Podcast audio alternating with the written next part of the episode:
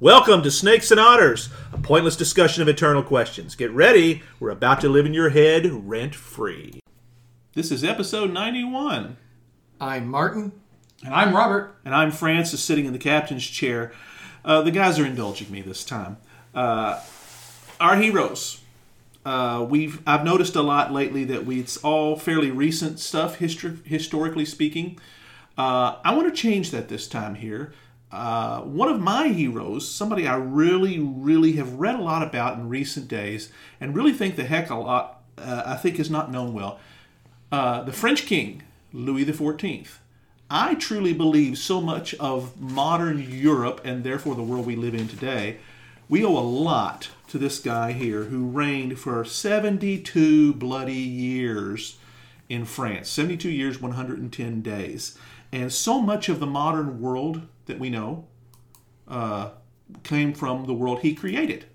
And I think that deserves a little bit of uh, fun, a little bit of uh, pushing, a little bit of uh, knowledge, and uh, I don't know. It's uh, he's fun. So you're an admirer, I'm an admirer. Yes, I am. and I'm neutral. I mean, he's French, so I'm kind of predisposed to not like him, I suppose. No offense. Yeah, never mind. never mind. That's okay. and I'm building a guillotine. Right, you're building a guillotine. really? Yes, and I knew that you were definitely not kind of into this here. Uh, Well, I probably have the broadest egalitarian streak uh, of, of the three of us. Now, not that the other two here are authoritarians or anything, or elitists. or elitists. Not at all. Not at all. But I just I, I, I have that good old American egalitarianism really runs through my bones. So talking about kings in a positive way is just difficult for well, me. now that's not fair. Uh, if That's your Jacobite roots. Uh, Yeah. Well, showing I get that. That's not a problem, you know. Uh, but we uh, just because he's a king shouldn't he shouldn't be. Uh, Right, you had high praise for uh, Elizabeth. Yeah, yeah. But she's a constitutional monarch Well, with I mean, very see, limited that's one of my- power. That's one of my whole issues, though, is the fact that uh, just because somebody comes from a different time and a different way of looking at things, we should not absolutely dismiss them as bad. And I think Louis is one of those Yes. that really that really fits that. and, and we, to be fair, we do often call for understanding things in context. Absolutely. Yep, context is king. So, Oddly but enough. you know, he's, Yeah, and that's- he's still a divine right of king's exemplar who thought his shit didn't stink. Well, that's you're, you're quite little literal on that because you know as you uh, as you may or may not know that uh, they watched kings defecate at times in at, at this time. Really? Well, yeah, because otherwise, how do you know that they're healthy? Uh, that's kind of the only thing they had. Uh, if you saw the TV series Outlander, uh, in, in the second season when they go to France, they show that actually. That's Louis, that's that's his great grandson Louis the Fifteenth. But they make this big thing together about the king's coming and he's going to go to the potty. They don't say that word. That's my word. Uh, and we're going to watch because everybody wants to make sure that okay. And he's constipated. And uh, Jamie Fraser, the Scot, you know, because if it ain't Scottish, it's crap. He's the one that tells him you really ought to try some porridge. It'll fix that. And uh, and he basically says, well, isn't that something that the peasants eat? He says, well, not if you ate it, then it would be what the royal people eat. And he goes, okay, and takes care of business apparently.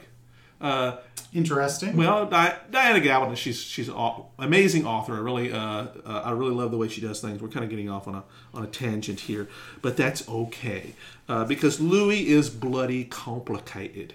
He's complicated. he's Uh, emphasis on the bloody at times. Sometimes that's correct, Yeah, uh, but they all were at the time. character. That's correct, uh, and I and I do want to uh, kind of set up. I'm going to talk a little bit about him. I, about him, I cannot give you his bio in any length of time that we have here. It is too complex. You really, really need to read some some books about him. Uh, At because- least start with Wikipedia.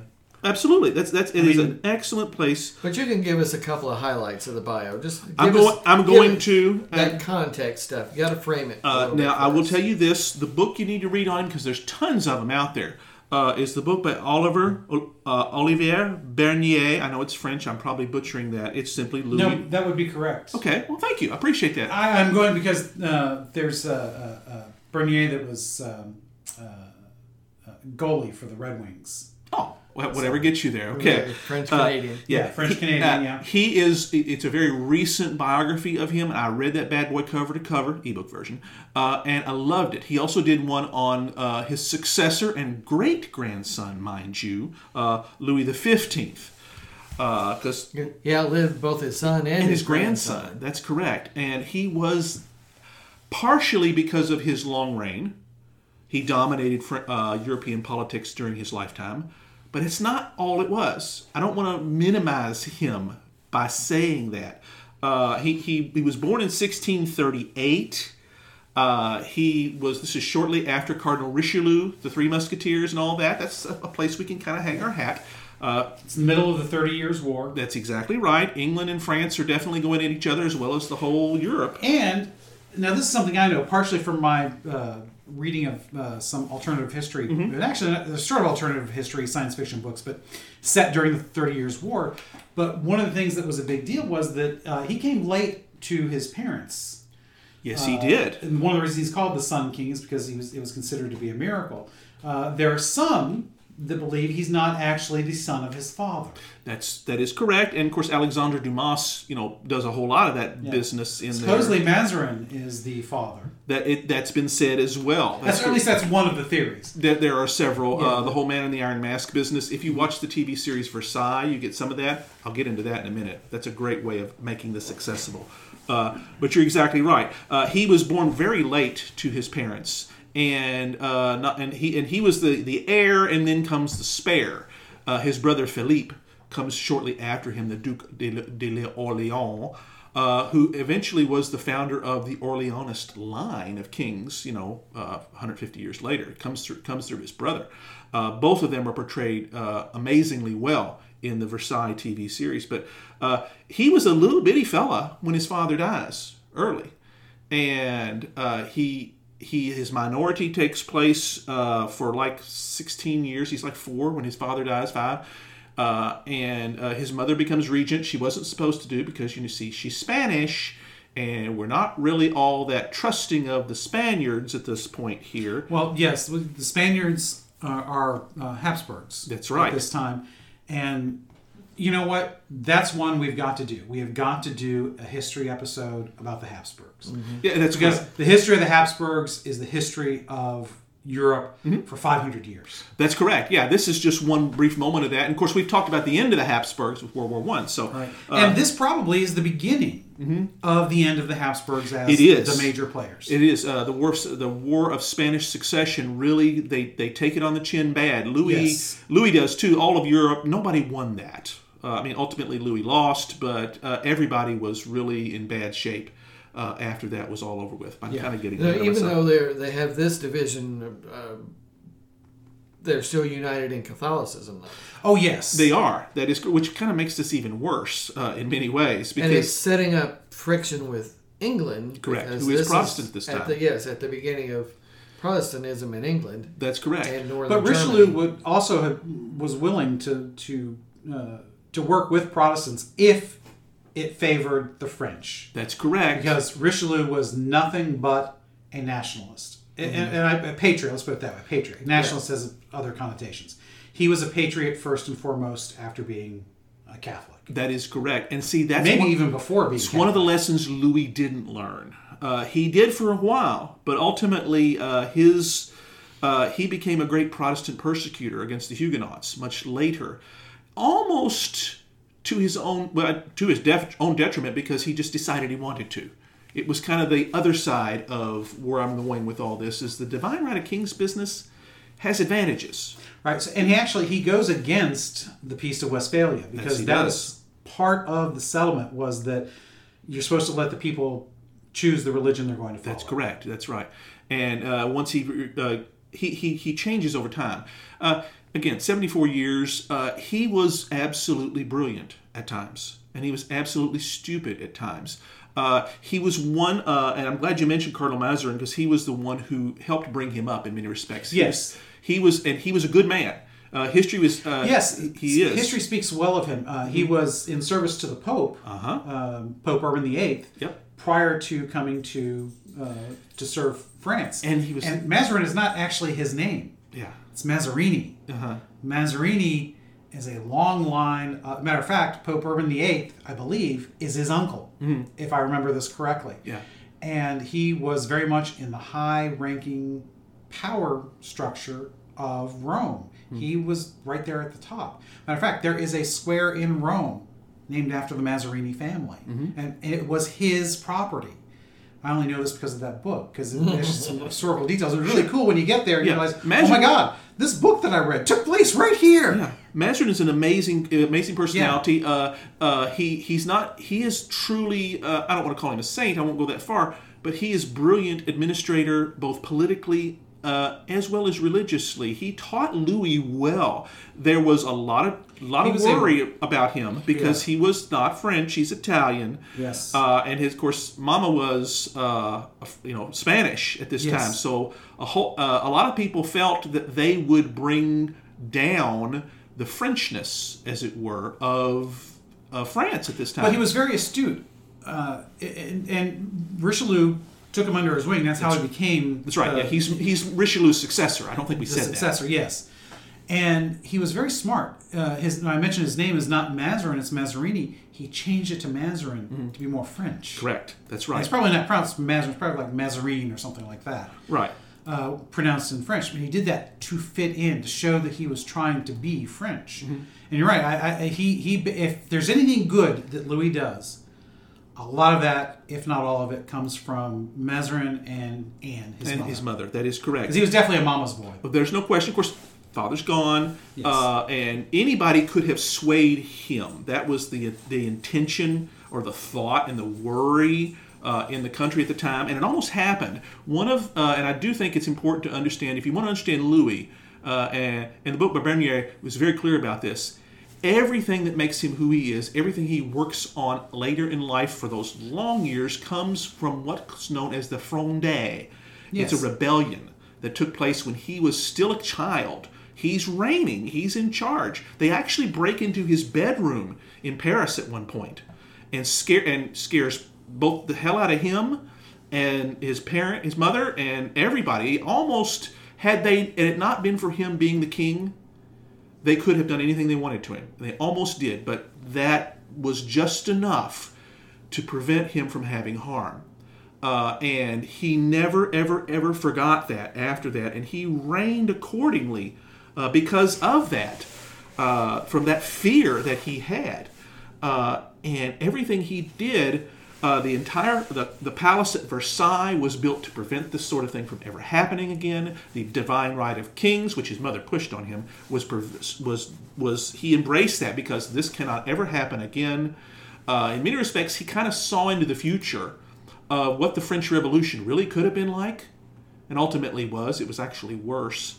He saw that because of the Fronde, and uh, Yeah, mob rule. I mean, that's that's exactly right. Yeah. Paris was famous for that, and of course, it's going to boil over uh, uh, for his uh, twice successor, Louis XVI. Well, you know, that's part of the problem with divine right of kings because we saw it with the War of the Roses. Mm-hmm. Just because you control the capital shouldn't mean that you control the country. That's right. As we saw recently in this country, briefly occupying and being idiots in the capital Mm-hmm. is it's not really insurrection. It really is a riot, Mm-hmm. Especially right. when police kind of let it happen. Right. It's it's not something that ultimately, uh, but it scares the hell out of people in power. It does. and It really does. They they're very reactionary usually towards that, and, and Louis was very much that. Uh, and he also recognized too, Louis was all about the glory of France, and that's a it's that's a that's a nationalistic thing, but it's also the people of France. Yes, but I think partially that's tied up in his divine right. It is. Mm-hmm. absolute rule because the glory of France is his own glory. That's correct. They're, so they're tied going to together. be tied together. Yeah. This is also um, it's not the end, but it's pre- it's getting close to the end. It's probably no, uh, there's probably still another 150 to 200 years of this, but uh, where I've talked about this before. You know, one of the reasons that World War One happened is because that truly is the end of you go to war because of rulers feel slights against one another. That's right. Or Yeah. because they're grabbing their own personal glory. Louis he's was- still in the middle of He's this. very much in the middle of that, and he does it well. I mean, he does. Uh, in fact, that was his policy is Yes. constantly be at war. It, well, if you're not at war, you're preparing for it. That's exactly Peace right. preparation for war. Very much so, and he uh, he recognizes that's in the Europe of his day. The only way to ever succeed is to beat your rivals. Well, yeah. I mean, think about the the formation.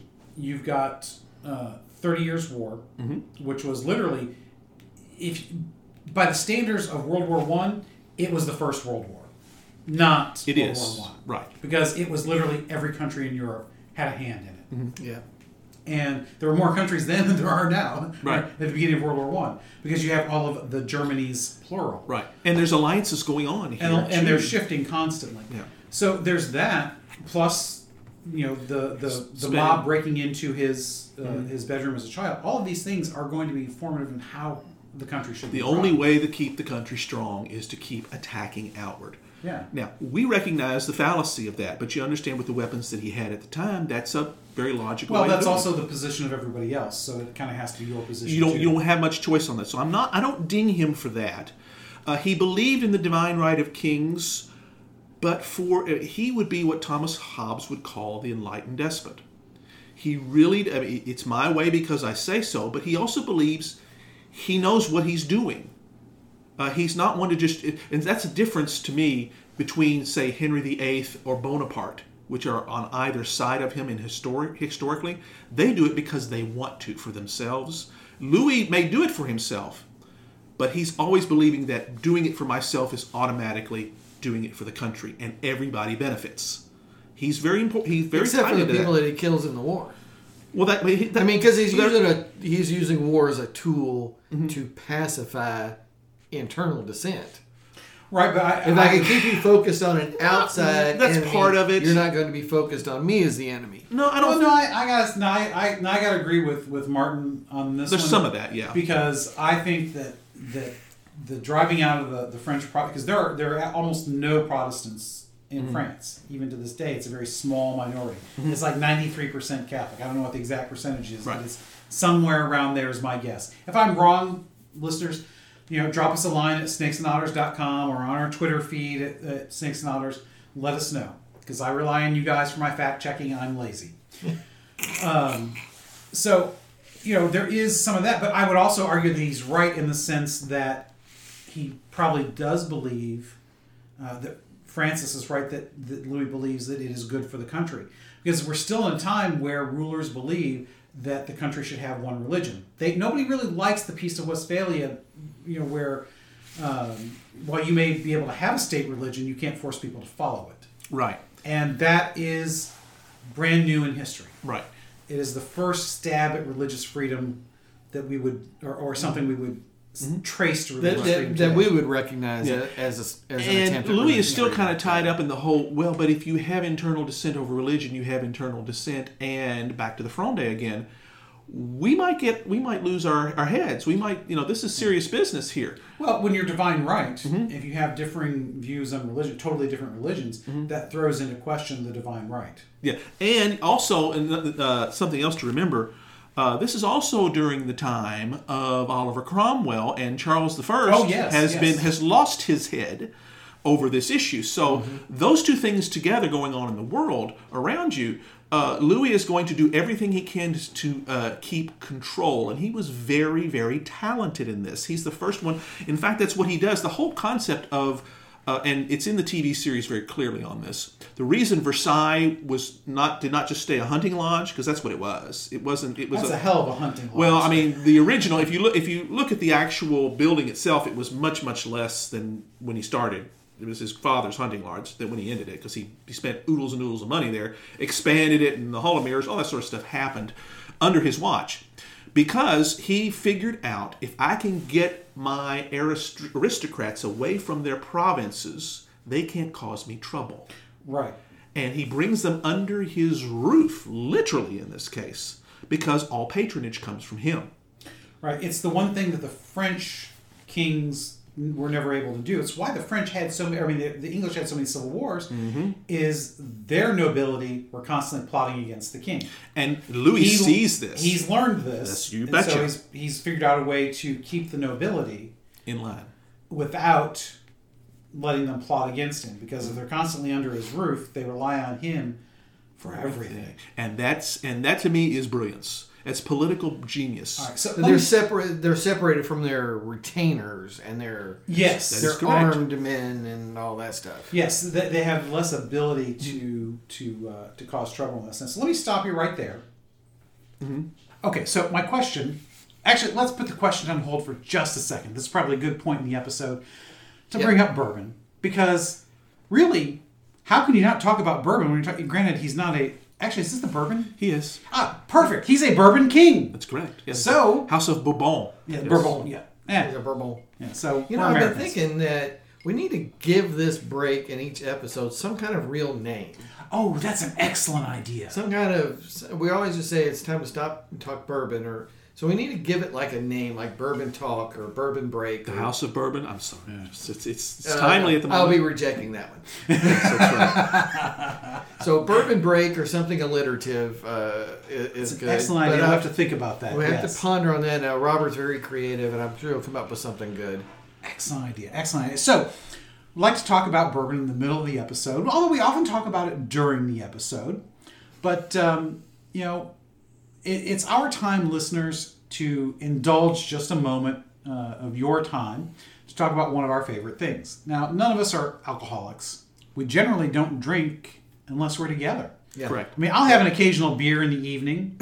Occasionally, it's a little bit of bourbon, but I'll either be drinking bourbon with you guys or over at the rectory, because that's usually where I do. Before this is where I did most of my drinking. And was at the I. I, uh, I do like a glass of wine with uh, especially beef. If I'm having some kind of beef meal, I will, if I have the opportunity, I will get a red wine to go with that. Um, uh, Professor Mendel, my friend that uh, uh, has a doctorate in molecular genetics, uh, a friend of ours, uh, so I call him uh, Professor Mendel or Doctor Mendel.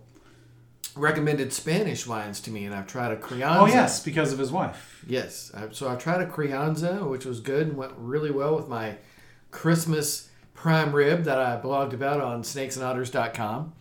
So, but I'm probably the only one of the three of us that'll have like wine with a meal like that, right? Yeah, I'm not really big You're on big wine. Um, when I do have wine, I prefer it sweet.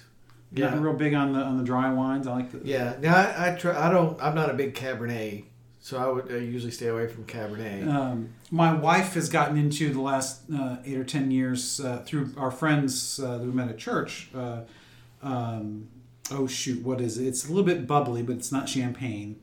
Uh, it's not even called a sparkling wine. Probably like a Moscato. Moscato, that's it. It's a Moscato. Yeah, that's Yeah. yeah, sweet dessert wine Yeah. type thing. Yeah. Uh, a peach Moscato, I really like.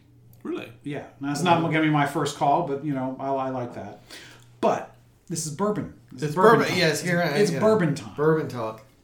So uh, I have uh, finished my my double oaked Woodford Reserve. Finally, have to get a new bottle, and I moved on to the uh, uh, to the Four Roses. Uh, although that's uh, still got a fair amount there. Uh, a- excellent bottle. This is the Four Roses, not the small batch, which I think I'm going to try and get the next time, uh, just to see how much of a difference there really is. But for your basic bottle, it's not your screw top bourbon, so it's a little bit higher end than Yeah. uh, you know like your early times. Uh, it's not you could I wouldn't call it. I wouldn't even call this a mixing bourbon. I think it's better than that Oh yeah. Yeah. because it, it really is good. I like it with a little bit of ice. I know you gentlemen like yours uh, generally neat, We're doing neat today. Yeah. Neat. but I, I like the the chill in mine. Uh, it's just a good solid bourbon, especially for the price. This is so economical. If nothing else, this is a great starter bourbon because you get started on good bourbon at a decent price. Yep. And you won't go to garbage bourbon. Sorry, but even bad bourbon It's is still, still bourbon. Yes. So what do you got? So and you also have that, right? Is that- Yes, I have the good four roses. I'm getting a nice nose of it here, getting a nice snort. Um, Yes, as they would say with wines, has a good bouquet. I like that that uh, aroma that it has. But Francis, what did you? Oh, the, the maple. I'm still sticking with the maple. Still on the breakfast. So, yeah, exactly. Uh, the time. Knob Creek maple flavor. I just I like Yeah, it. because we have. we have returned here again to Studio R. Yes, and the uh, atrium. I'm going to keep riding that particular horse until I drink it dry. Because sooner or later it's going to happen. Yes, especially if I let you. Well, that's great. well, you know, hey, you know, feel free, you know, feel free to drink it all. But I, I am I am more than willing to share my bourbon. I have partake partook of others' bourbon often enough to not be jealous of. of uh, We, we, we try to make sure we have a variety in each of the in each of our studios, so that way we can constantly. Uh, yes. The only bad thing is when we all do a different bourbon, is that then we have multiple bottles that we have. It takes forever to get. It takes through. forever to finish. Yeah. Yeah. Yeah. Which is you know, I mean, I'm not seeing the problem actually. Well, no, but I mean, it, it's a, li- I don't know if it's more monotonous to say we're still working on you know these. Well, three that's bottles, true, uh, or we're still working on this one bottle because it took you how long to get through the Larceny bottle? Quite a while. Yeah, Quite a while. But that's when we were doing uh, remote recording too. right. We couldn't share. We couldn't share, couldn't That's share. right. Yeah, and you know we can always keep buying more and just lengthen the number of bottles on the shelves. That's true. Uh, I would that we had the bourbon collection that my former pastor has. I have seen it and partaken It's of it. it's It is uh, impressive. Very Yes, impressive. yes. Yes. he even has the occasional bottle of Pappy's. But although you, I think he's often uh, he, he has been given those by very Yes, grateful in fact, he he he, tell, he told me that. Yes, the last time I had some of that, uh, he told me that very thing. So Yes. I was Alright, happy for So I, I have a question. has, yes, I have a Robert has a question. question he needs So- to pose. So we've been talking about Louis and, and the circumstances of and some of the events. It's really sounding a little bit like a history episode, though. Mm-hmm. So I want to. Um, why, turn are, this why is he a hero? Yes, correct. Yes, even Yes. though it, you're technically the captain, I think you're. Uh, I think you've kind of let us slide off into the, the historical part. So I want I to knew ask that was going to happen. Yes. Yes, That's and, okay. and, And that's was- and that's was- fine because it gives us context. It's context. It was needed, but I'm at the same point you are. Let's move. I'm I'm ready to talk the why. What's the why? Why is he- for Francis? Because you're talking about him as a hero. I am. So as opposed to someone like a Nietzsche that we needed to know about, you you need to you know Yes. need to be familiar with him and his philosophy. Yes. So why is Louis the Fourteenth a hero or somebody to look up to? Maybe And- and too strong. Keep in know. mind you're convincing the two of us, and I like I said I'm I, mostly indifferent. I'm ready to build a guillotine. I understand that. So you That's got to right. convince me that he's, Uh, he's worthy I'm of gonna your I'm gonna steal from the movie Waterloo, which we watched together actually. Sergio Bondarchuk from 1971, which can never be made again. He used you know 50,000 Russian uh, extras to, to film the thing. It was it was beautifully and brilliantly done. But there's a moment in there where Rod Steiger, who plays Napoleon, is sitting before the battle and saying, you know, okay, uh, what are people going to say about me when I'm gone? And his uh, his aide, who is standing there with him, uh, a young viscount actually, whose name I really can't pronounce, he says, because you extended the limits of glory. And Napoleon goes. Uh, but there's some truth to the fact the reason I love Louis XIV is he is efficient. He is brilliant. He works for the common good, ultimately. That's what he. That's always in his least he mind. believes that's what he believes doing. that. That's correct. He There's did a belief. reform the finances of the nation and was able to, uh, I think, if I remember reading this right, he remitted some taxation. correct. Absolutely. Well, equalized taxation. Colbert was his minister of finance. He doesn't get near enough credit for doing that, but Louis allowed it. He, I mean, he, Louis, Louis was a great leader, and that's why I love him. Is because he is he understood to pick the right people. He understood the forces that were allayed against him. He recognized that we have a goal that we need to achieve, uh, and that is for the greater glory, in his case, the greater glory of France. And he was able to successfully meet his goals And most he, of the time. He viewed the glory of France as his own as well. Well, the fact that the two are inextricably linked to Yeah, me I is, am the state. That's right. He, he didn't say that, by the way. Uh, he said to have said that, but he, he didn't. Uh, but that, that's that's his philosophy. That's correct. But that's irrelevant. Uh, essentially, he's doing what he believes is right for the good of his country. We can cover it with his language or our language. It doesn't really matter. And he Well, he was took seriously the responsibility of that being goes of with being the king, being of being. monarch. Um, That's exactly right. that's why I love him. And you know, I would, I would say that if anybody in this story, as you know, we all love our stories. Mm-hmm. If anybody in the story is the most admirable, it's Mazarin. Oh, I'm. Not, I don't want to He's diminish the that. guy. See, that's kind of to me. I, I'll give I'll give Louis credit for not viewing being king as just his own personal hog wallow Well, that's correct. Right. There's- and He's he no Henry. VIII. to roll That's around. in. exactly it. He does not do what he does out of selfishness, as a general rule, because he believes since he and the state are linked in his mind by doing things. Well, it may sometimes may be selfish, but it's Well, not, the actions might be, but the It's intentions. not the same thing as, as a Henry. That's exactly Yeah, right. right, right. I want what I want, and uh, trust me, nobody told the king no. You kind of know that, and he had he was a horn dog. There's no way we didn't Oh, really yeah. talk about that. Yeah. He had mistresses after mistresses after mistresses, two wives. He's French. It- it- well, that, well, Well, that whole stereotype kind of comes from him, believe it or Yeah, not. It yeah. really does. Yeah, And- I mean, I'm willing to give credit for not viewing France as his own personal hog wallow. correct. But it does strike me that the guy you really should be celebrating then is Mazarin. Oh, I have no problem with that either. I think he very much deserves that. And Uh, oddly enough, Richelieu. Richelieu is is seen as one of the great villains of history. No, I you. do not think he is. no, thank you, Damas. I mean, he made he's a convenient one. Yeah, for him. I think Uh, Richelieu is a great patriot, as Americans would understand that. all right. Richelieu trained Mazarin. Mm-hmm. He he Mazarin is his handpicked su- successor, and between the two, because Richelieu would have had some formation uh, with uh, with the king, but mostly it's Mazarin. Mm-hmm. But Mazarin, I think, is the one, especially with his mother. They are the ones I think set him up to to Well, how to view what a king should be. And that's great. And yet, Louis deserves credit because he didn't repudiate that. Right. He could have. No, I, I will grant you that. yeah, because Uh, Henry VIII is is a great example. Catholic Yeah. way of looking at being king. Uh, and he was not afraid to use the auspices of the church to better France. He did that. He would not cross the church. He recognizes he needed the church. That's something Henry never understood.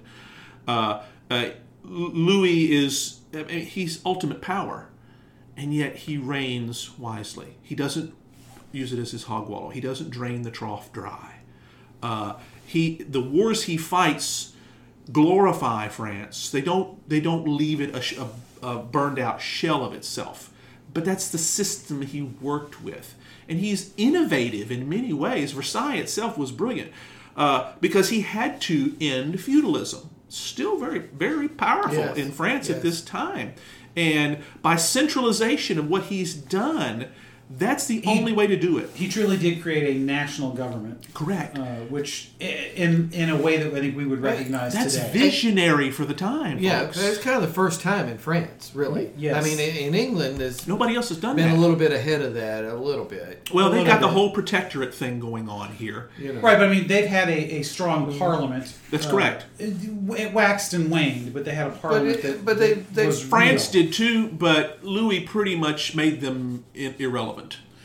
Yeah. Uh, Right, which- partially because they were the ones behind the Fronde. So yeah, he's going to cut them off at the knees. Well, he, he also ended, at least temporarily, by lo- by everything being uh, centralized in Versailles, the the mob in uh, Paris. Totally neutralized that. That's Right. correct. Now, of course, by the time we get to Louis the Sixteenth, that that's no longer. That's Yeah. all changed. But right. France was always a more fragmentary state than Britain after the after the time of William the Conqueror, basically. I mean, Okay. William the Conqueror makes Makes it all. makes Britain a fairly unitary state. He does uh, the northern versus southern tensions, the whole Mercia versus Wessex and East Anglia and all that. That kind of goes But there, away there's a there's by a, the point of the sword, a mind you. But consistency of we're law all we're and, all English. and admi- administration across England and Wales. Law and administration is exactly what. But. France is always a much more, and then of course this is why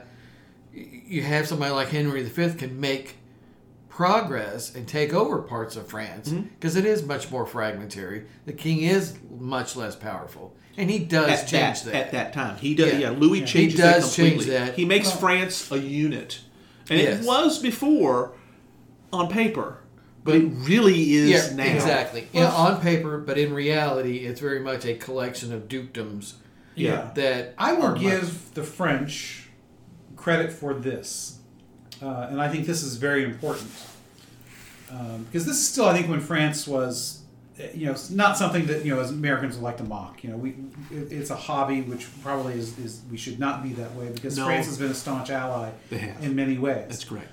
Um, but at this point, we have to remember how France comes about. France is the successful half of the dissolution of the Holy Roman Empire of Charlemagne. That's right. Yeah. Because was we have French. to remember, Frankish. uh, yeah, we have to remember that Charlemagne divided his Empire, because France was originally the western half of the Holy Roman Empire.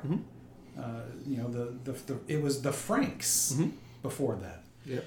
and unlike Germany, you know, the Germanies that very quickly devolved into all of those principalities. Yeah, they fragmented very quickly. and and they stayed fragmented even with the Habsburgs when they were ruling they they were not even always the ruler because there were gaps when uh, you know because again you had to be elected. Uh, somehow the French maintained a national unity as the French.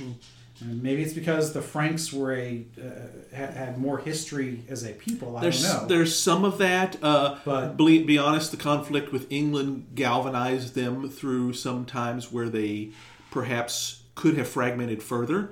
Right, and I think the things like- Bretons and the Normans had their Bretons, own thing Burgundy, for a while. Yeah, the you know, all of Burgundians. the, the, the, the, the, the English coming down and taking the coastal Yeah, uh, regions. Aquitaine, Anjou, all those things. Eventually, that's brought together into its own thing as unifyingly French. Right. Uh, and that's, you know, Louis is part of the reason there was never a non France after this.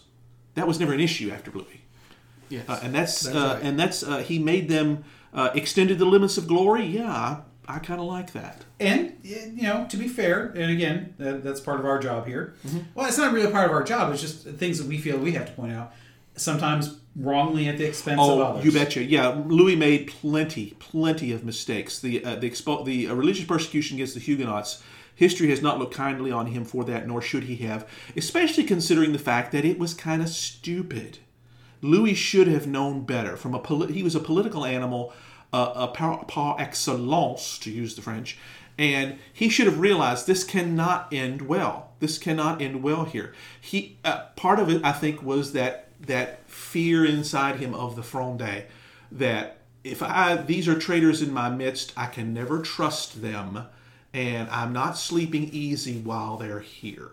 I think that was his motivating factor. He let his own fear dictate something that his all of his advisors were clearly saying, "Don't do this. Don't, there's no need. there, eh, there's no need. It's it's bad policy." His brother, uh, the Duc d'Orléans, uh, was very clear about it. Uh, uh, And if anything, he, that's if, if they were truly a threat, he would be most likely to side with them Mm-hmm. Because they would be, you know, it would be a power base for him to build around. uh, well, you But- have his brother wasn't like that. Right, but I'm was- saying if, yeah. if that were I mean, Traditionally threat- speaking, anybody else, yeah, the Duke correct. Darling, yeah, the, traditionally like uh, Gaston uh, for Louis the Thirteenth. Yeah. you know that was very much a real thing. He would have seized upon the the, the Huguenots, and meanwhile with the Huguenots, That's right. Yeah. uh, he would have seized upon that. Philippe is his own character. He is played uh, amazingly well by Alexander uh, Vlahos. I cannot pronounce his name. Vlahos uh, in the TV series Versailles, and he gets his own due there. These brothers loved each other and were very close. They called him Mons- Monsieur. Uh, was Yes. was the was the title he gave, and he and was that is very unusual in royal families. That's but correct. again, that's probably Anne and Mazarin's influence. That's correct because the the brothers really, and it comes out in the TV series very well. It's very well written, very historically accurate most of the time. Uh, they loved each other, and they uh, he would back his brother to the hilt, and they would they were sometimes in many respects because they both lived through the Fronde together. They recognized, you know, we only got each other. in the end, we're the only ones watching out for each other. Louis afforded Philippe a great deal of latitude, uh, and he could do whatever he wanted. And part of that was part of the problem, is because even if he can do what he wanted, now what do you do?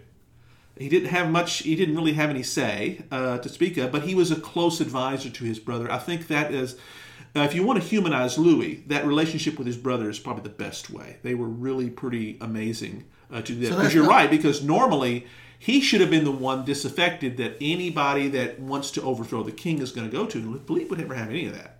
Right. Uh, there were other nobles that tried that on several occasions, uh, and they, of course, met with uh, uh, doom and gloom very quickly. Uh, Louis was was nothing if not ruthless when it came to once uh, treachery was uncovered.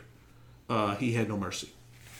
He, it, that's hey, that's his background. Well, yeah, origin. that's uh, that's the, the the way people ruled at the time. That's not anything unusual. I, I mean, I can't fault him for that in in context of the time. I can fault him for it because you know, mercy generally is better when you're talking about um, uh, things, but I recognize politically that's not always the way it's going to go.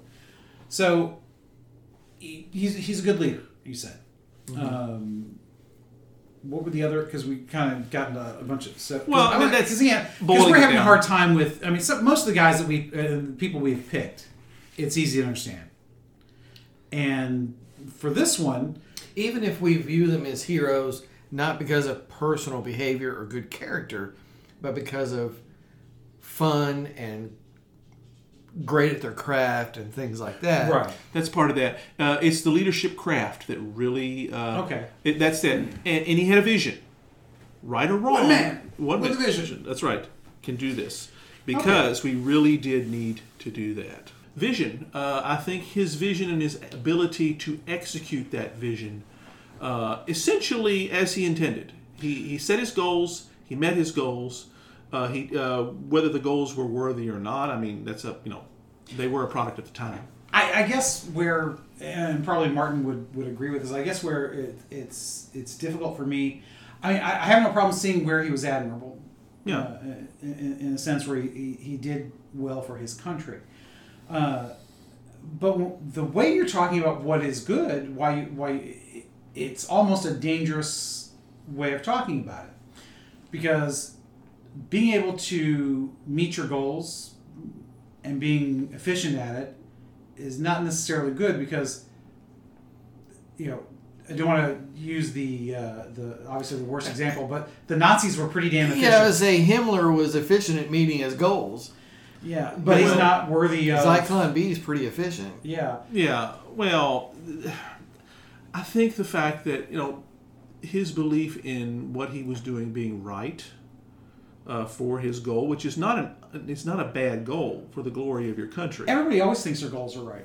Well, I understand that. You know, you know that. Nobody ever gets up thinking, "I think Yeah. I'm going to be evil today." Yeah, I mean, shoveling six million Jews into the ovens, Hitler thought that was for the good of Germany. Right. Well, I mean, I, I don't. And again, that's an extreme example. We're not saying Louis is that no, level he's, no of. we're, we're not attending, yeah. attempting Yes. to make. We're this just pointing out that The extreme efficiency and example vision and yeah. meeting it are not necessarily. They're, that's the easy ones to grab hold of. Yeah. So, but I. Well, there's no question. I guess what we're pushing for is something bigger.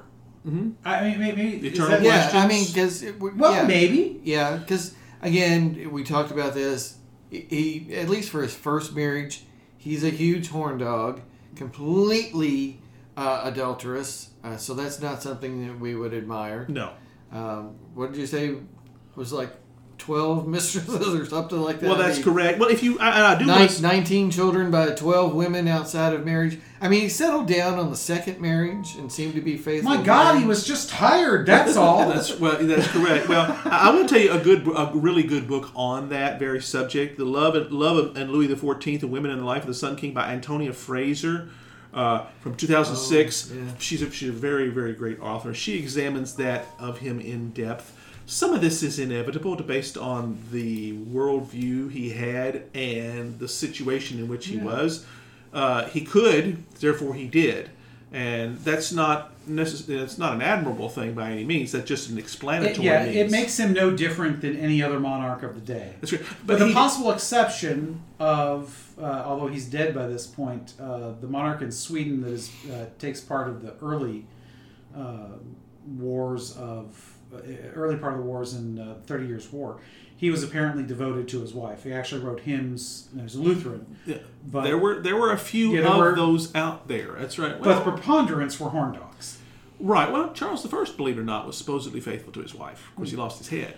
Yeah. Uh, Charles II, was- of course. and, and Henrietta was not exactly one most would think you would be faithful to.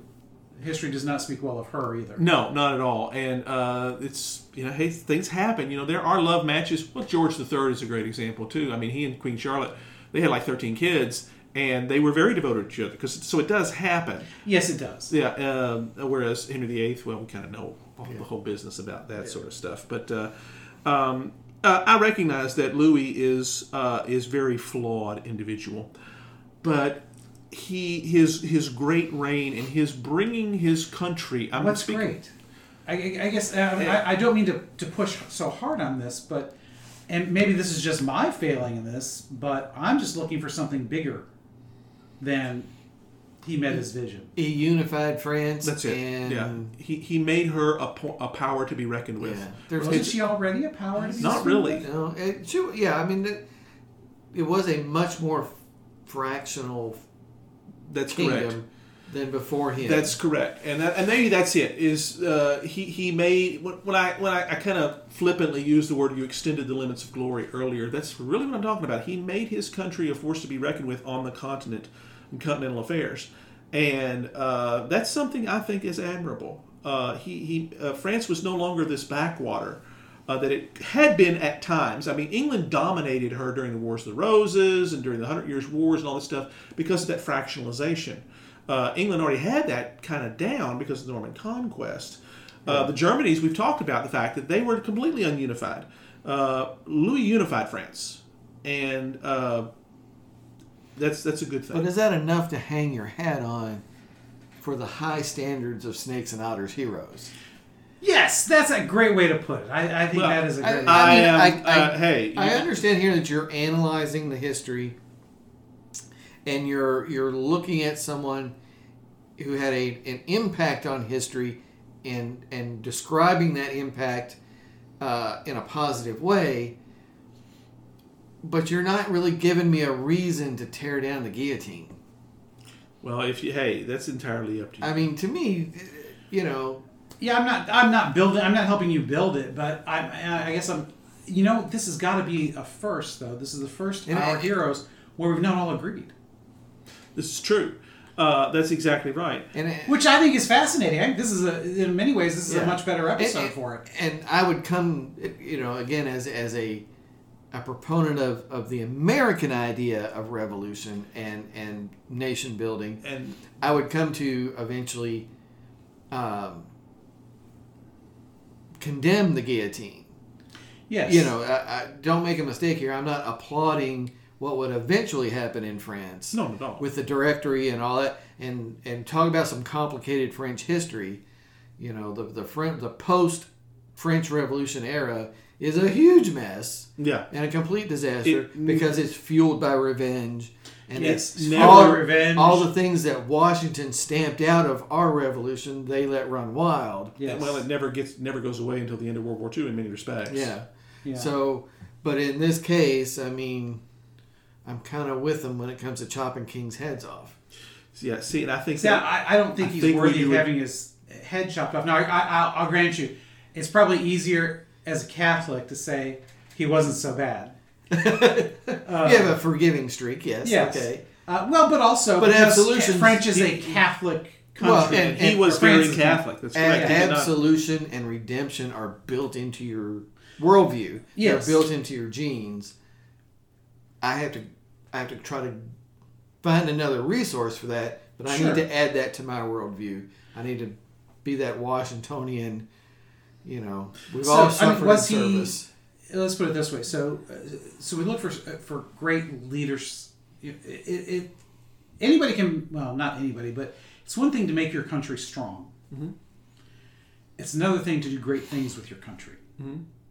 to advance the cause of the human condition. Yes, But in the in the time that he lived, is that even possible? Sure. Yeah. That's kind of what I'm saying. Is uh, judging him by our standards, you'll never get him to be a hero. Hero, but uh, judging him by the times that he was at, why wouldn't you? Well, But, the, I mean, but I think the if, if you judge any king by that uh, the standard of their time, then you know anybody that didn't end up the way Charles I did, you're probably going to have some admiration for. Oh well, some. But Yeah, there's there's plenty of, of douchebags. Uh, I, I don't in think these- it's wrong to then judge these elements of history by the high standards of snakes and otters. Well, we're going. We're, I mean, it, th- these two are not mutually exclusive. no, they're not. But I, but uh, yeah, to your point, you know, just because uh, it happened 300 years ago doesn't mean that what what was heroic now or what was heroic then should still be heroic now, and vice versa. Character is ageless. Care- yes. Wow. Yeah, and but but Louis is complicated. Well, we're all complicated. That's Trevor Well, Slattery, I, I, I'm, I'm, I, See, and that's kind of the, that's kind of why I like him is because he is complicated. He was a, a great sinner, but he was amazingly uh, powerful and efficient at what he did. Uh, he he was he did not drink the trough dry. He did not you know that to me There's was- some redemptive elements. absolutely to his for the life. fact that What he is a had that. counterpoint to all of the illegitimate children? What's a counterpoint to the driving out the Huguenot population? Uh, to, Uh, the, to the the, persecution, the in that unification of France, the the making it uh, uh, able. Uh, he his people benefited under him tremendously. He did. He did. He, like I said, he, if I read it right, he he evened out the tax burden a That's little correct. bit. That's right. Uh. That is very commendable, uh, Yeah, especially uh, for the day. the Yeah. tax system at the time he did restrained the aristocracy. Yes, yes. uh, so- which would which uh, because they benefited from the tax situation. They is were not the ones paying; they were the well, ones I mean, benefiting. yeah, he for he the made 'em benefit start- of the people. Yeah, he, made them start paying up. That's exactly right. See, but then again, we're also judging him based on our modern uh, day ideals, and I don't think that's fair. I really don't, uh, and that's that's the historian in me. I I know, know, that, I know, I know, I know. We're, I'm struggling too because we always talk about context, and maybe that's the point. and we always talk about judging these people in context. But at the same time, we're all about eternal questions and etern- and we're not excusing character is ageless. Yeah. Right. What's true now is true then. What's true then is true now. Yeah. What is good? Why is he and not a bully? Because he could have been, but he wasn't. Uh, You know- except on occasion when, and to be honest, So, usually so his it. restraint is admirable. oh yeah, Now I will, I will grant you that That's for the day Mm-hmm. and the view of uh, what it meant to be a monarch by pretty much every monarch of the day. Mm-hmm. that's right. uh, any amount of restraint of not being Henry VIII is somewhat admirable. Yeah. That's right. Because he is the poster boy for selfish Dick King. correct. In, in the worst sense of a- that. In the worst sense of that. Yeah. Yeah. Uh, Correct. And Louis is not King that. England. That's you know? Louis is King not England. that. I mean, he is. I mean, yeah, yeah. I'm not saying I mean, he's the horn dog, That's but well, you know, but, but he apparently, though, I will say this: he took care of his illegitimate children. He legitimized a good number of them. uh, against the the uh, ways of the times too. He, he Yes. expended a great amount of political capital uh, to do that. So I will, I will give him props for that because that is unexpected. Well, see, family mattered to him, and France mattered to him, and I get that. Okay, I mean there are worse things you could write on the tombstone than you know France mattered and family mattered. So I like to think I'll so. give him a little something there. Yeah, That's right. Yeah. Extended the limits of glory. I mean, ruling for 72 years and 110 days, you're going to F something up. You're going to make some bad decisions. Mm-hmm. He did. Yeah, that's right. But he made a lot But you're also ones. going to make some good decisions because otherwise somebody would have built the guillotine Yeah. before you got to And 72 the, the years. Fronde would have happened again. Yeah. So, you know, maybe our our difficulty is also a lack of uh, knowledge in the area. Yeah, because obviously he's Francis is far better read on, on Louis than we are. Yeah, I think it's worth your time, gentlemen. I think you will, if you can restrain your Republican tendencies a little bit, uh, and and think of him uh, with the medieval mindset, because he's bloody un-American. well, uh, that's the point. Not everything has to be, and certainly you can't judge him him that way. Uh, you're talking about this is this is Renaissance times. Uh, well, this would be the 1643 to 1715. post-Renaissance. It's post-Renaissance. post-Renaissance, exactly. So it's it, you've You're in got the that- Baroque period.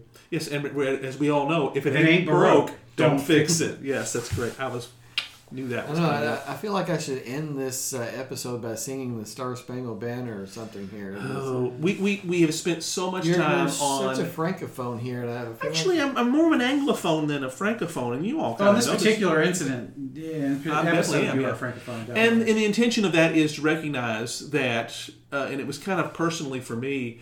Uh, I know I can tell you the kings of England themselves by memory very, very clearly. You all know this. My bookshelf has books on each one of them, and I'm recognizing by doing that they're working dealing with France all that time. And I knew more about the French monarchy than I, than I realized. And I'm thinking, we ignore that at our peril and i think that's kind of the american attitude is if it's england we'll embrace it if it's france they didn't like them so we don't like them that's not Which right is very ironic because ironic. for the first hundred years, it would have been the other way around. Yeah. That's correct. We were uh, if, if you if you want to talk about America and France, we should love them. We really should because uh, we Without wouldn't. the We French, do- we, we would, do we all- would still be British. we owe them a lot. Yeah. We owe Now, hey, we've paid a lot back, and that's but that's the Absolutely. way it's to be. It's the way We've it's supposed saved to be. them twice from the Huns. That's correct, and that's not a bad thing. Yes. About you know, So I think that entitles us to A little judgment. a, li- a little a little cheese eating surrender monkey. yes. Yes. Uh, yeah. yeah. But they were not always such. No, there Louis was a is one. time. Of, Louis was the, mo- one of those moments where they were Um, you know, badasses. France has a, a great history, Mm-hmm. uh, especially prior to the Revolution, uh, prior to the circumstances getting so bad with Louis XVI. Uh, as I said once before, it may have been during show prep. They are the they're called the elder daughter of the church, Mm-hmm. meaning they're the first uh, non-Italian property, you know, lands that really embraced the faith, and they never lost it. That's correct. It's you know it's not like the Germanies, uh, you know, where it took a long time to Yeah. bring Christianity there. Even even through anti-clerical movements, which were very strong post-revolution. Again, yes, post-revolution. Post-revolution, they- you know, they did see themselves very anti-clerical, uh, especially through some segments of the military, but they do still view themselves as a Catholic nation. They do, and you know that anti-clericalism was in large part because the kings used the clergy as the clerks of government. That's where cleric comes from. As Yeah. you know, a clerk, and you know when you look at the the role France played prior to 14, the early 1490s, uh, being that bulwark against uh, the the Muslims coming up through Spain. You know, they, along with uh, the Austrians, prevented the invasion and conquering of Europe by uh, Muslim armies, and that's often forgotten. And France did give us Voltaire, He, who yes, began to then wasn't he was anti-clerical, but he understood too that the church and the state could be separate and both flourish. yes. That is that's Yes. a Voltaire idea. Culturally, France has given us so much, so very much. Uh, that that is very true. Not as much as Scotland. Well, that France and Scotland have enjoyed a extremely close relationship. It's called the for- Old Alliance. That's correct. Uh, because you know, hey, they both hate the English. You know, and the enemy of the en- of my enemy is my friend, as we know. Yes. yes. And so you go away English, or I'll taunt you a second time. But it's. Uh, I was wondering if we were going to do that. You notice I did not do this episode in a French accent. I We would It's stop. outrageous. You have an outrageous I, French I- I could have done that, but I did not. No. Yeah, well, I, I gotta say, we probably would have stopped you real, real fast. on Yes, that you would one. have stomped on me. It's only a flesh wound, gentlemen. Yes. So, I I think if we if we I think we've covered. We're I mean, right at. Uh, I think we have more work mark. to do because I would like to understand this better. I'm I sort of get where, where where Francis is coming from, um, but I haven't fully bought yeah. into And, it. and, and my feeling in here is that some of the accomplishments that he's attributing to Louis really belong to Mazarin. Early on, but he had to continue them. Yeah, That's good. continue. Well, I mean, Mazarin could could implement no policies. He could propose, but he could not. Well, he, he, he, he was an advisor and a teacher, and that, and that's a good but a thing. very influential. a very, very influential. Oh, no question, that's Yes. correct. Because But unlike in England, where the, the, the ones that are helping you rule until you become of age, you know, these guys didn't get killed. No, exactly. You know, so they, they it was not as dangerous to be a regent. Yeah, I mean it's it's Mazarin's view of unifying France as, as a nation. which is part of his That becomes- Catholicism. that becomes Louis' view as well. Well, that's correct. That's, that's exactly right. But ultimately, Louis is the one that gets the credit because Louis is the one that did it. well, yes, I, I, yeah, most def- most definitely. So, Francis, what's next? Uh, we are going to the dawn of the third age of mankind. Ooh. Pop culture folks, Babylon 5. I don't know why it's taken us so long to get there. I'm a huge fan. Robert's a huge fan. Martin, not so much. Didn't watch it. Yeah, it's a, well, you're going to learn a lot. Uh, we, we record this shortly after the death of M- Mira Furlan. Yes, very and sad. Very, very sad. 65 years of age and uh, far too early. She was a wonderful actress, and that kind of prompted us thinking. Phenomenal one. Uh, and she's not the only one of from Babylon 5. no, I think we have more dead than alive. That's correct, and that's a terrible thing, of course. And uh, the, what we thought about this, why haven't we done one? Well, we're going to fix that next next episode. We're going to talk about the genius of Babylon 5, what modern television owes to it, because it owes almost everything, folks. We'll go into more of that, though. And it's just, if you don't know it, you should. It's one of the greatest television sagas ever done. Don't miss it.